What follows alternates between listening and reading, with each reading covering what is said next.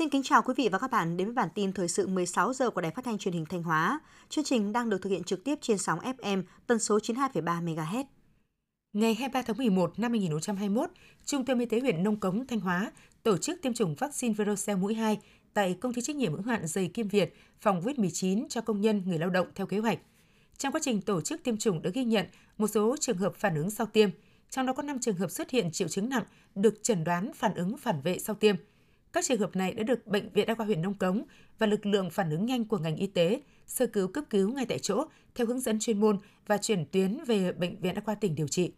Bệnh viện Đa khoa tỉnh đã huy động tối đa các điều kiện trang thiết bị, thuốc và nhân lực tốt nhất để cấp cứu, điều trị cho người bệnh. Tuy nhiên, do tình trạng quá nặng và diễn biến quá nhanh của phản vệ nên có hai trường hợp đã tử vong vào lúc 0 giờ 45 phút và 8 giờ 45 phút ngày 24 tháng 11 năm 2021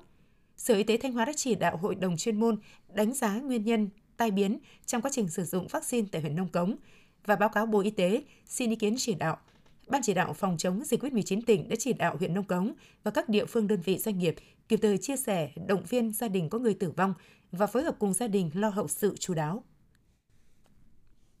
Trước diễn biến phức tạp của dịch COVID-19, từ 0 giờ hôm nay ngày 24 tháng 11, thị xã Nghi Sơn tiếp tục tạm dừng các hoạt động không thực sự thiết yếu trên địa bàn.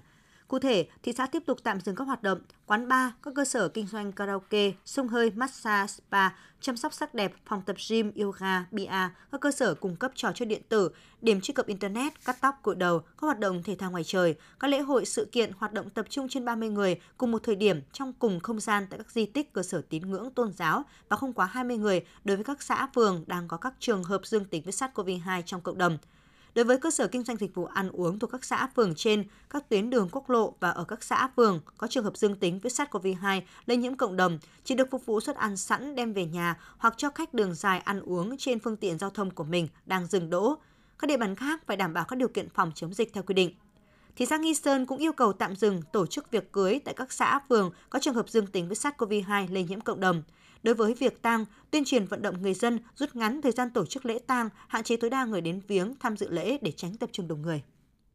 Sau 11 tháng tập trung thi công cao độ, mới đây, đốt hầm cuối cùng nhánh phải của hầm Thung Thi thuộc gói tàu xây lắp 12, dự án thành phần cao tốc Bắc Nam phía Đông đoạn Mai Sơn, quốc lộ 45 đã chính thức được khoan thông,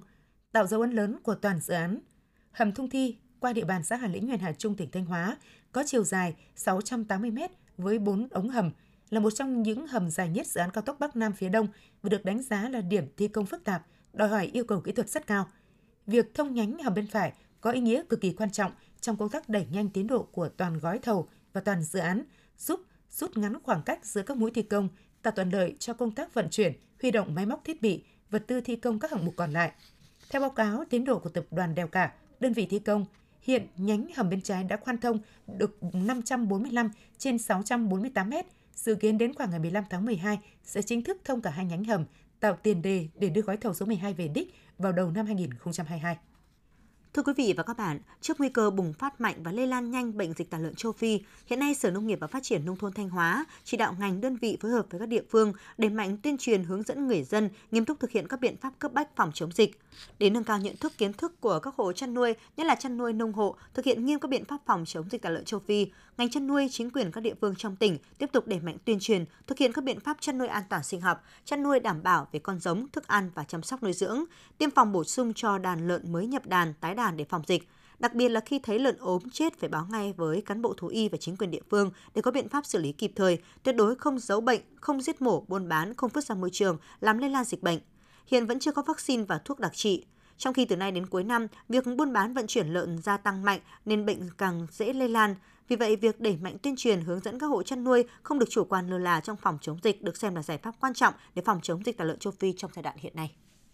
Bản tin thời sự tiếp tục với những thông tin đáng chú ý khác. Thưa quý vị, sáng 24 tháng 11 giờ địa phương, tại Tokyo, Thủ tướng Phạm Minh Chính mở đầu ngày làm việc bận rộn bằng cuộc gặp làm việc với các lãnh đạo tập đoàn lớn của Nhật Bản trong lĩnh vực chuyển đổi số. Phát biểu tại cuộc làm việc, Thủ tướng nêu rõ Việt Nam có nhiều lợi thế trong phát triển kinh tế và chuyển đổi số, nổi bật là nền kinh tế tăng trưởng nhanh, có độ mở cao, đã ký 17 hiệp định thương mại tự do với hơn 60 nước, gồm các thị trường lớn như Mỹ, EU, Nhật Bản, Trung Quốc, Hàn Quốc, ASEAN. Theo chương trình, hôm nay, Thủ tướng Phạm Minh Chính có một lịch trình làm việc dày đặc. Vào cuối giờ chiều nay giờ địa phương, Thủ tướng Phạm Minh Chính sẽ hội đàm với Thủ tướng Nhật Bản Kishida Fumio. hai thủ tướng sẽ chứng kiến lễ trao đổi các văn kiện hợp tác. Thủ tướng cũng sẽ hội kiến với ông Hosada, Chủ tịch Hạ viện và bà Santio Akiko, Chủ tịch Thượng viện. Ngoài ra, Thủ tướng cũng dự kiến tiếp ông Shinzo Abe, cựu Thủ tướng Nhật Bản, và tiếp một số tập đoàn hàng đầu của Nhật Bản. Nhân dịp bà Maketa Pagapava Adomoma, được bầu làm Chủ tịch Hạ viện Cộng hòa Séc, Chủ tịch Quốc hội Vương Đình Huệ đã gửi thư chúc mừng. Trong thư, Chủ tịch Quốc hội Vương Đình Huệ bày tỏ vui mừng nhận thấy quan hệ hữu nghị truyền thống và hợp tác nhiều mặt giữa Việt Nam Séc thời gian qua tiếp tục phát triển ngày càng mạnh mẽ sâu rộng. Quan hệ hợp tác giữa các cơ quan lập pháp hai nước được duy trì, thúc đẩy cả trên bình diện song phương và địa phương. Trong thời gian tới, Chủ tịch Quốc hội Vương Đình Huệ mong muốn cùng bà Chủ tịch Hạ viện Cộng hòa Séc tiếp tục phối hợp chặt chẽ thúc đẩy quan hệ hữu nghị và hợp tác tốt đẹp giữa hai nước, hai cơ quan lập pháp ngày càng đi vào chiều sâu bền vững, hiệu quả thiết thực vì lợi ích chung của nhân dân hai nước, vì hòa bình ổn định thịnh vượng của khu vực và trên thế giới. Nhu cầu về rau quả trong bữa ăn hàng ngày của các gia đình trên thế giới ngày càng tăng nhanh. Nắm bắt được nhu cầu đó, nhiều doanh nghiệp Việt Nam đã mở thêm các nhà máy chế biến, tăng cường công suất hoạt động – Điều này càng phù hợp hơn khi các doanh nghiệp đang tận dụng EVFTA để thúc đẩy xuất khẩu trái cây chế biến sang châu Âu.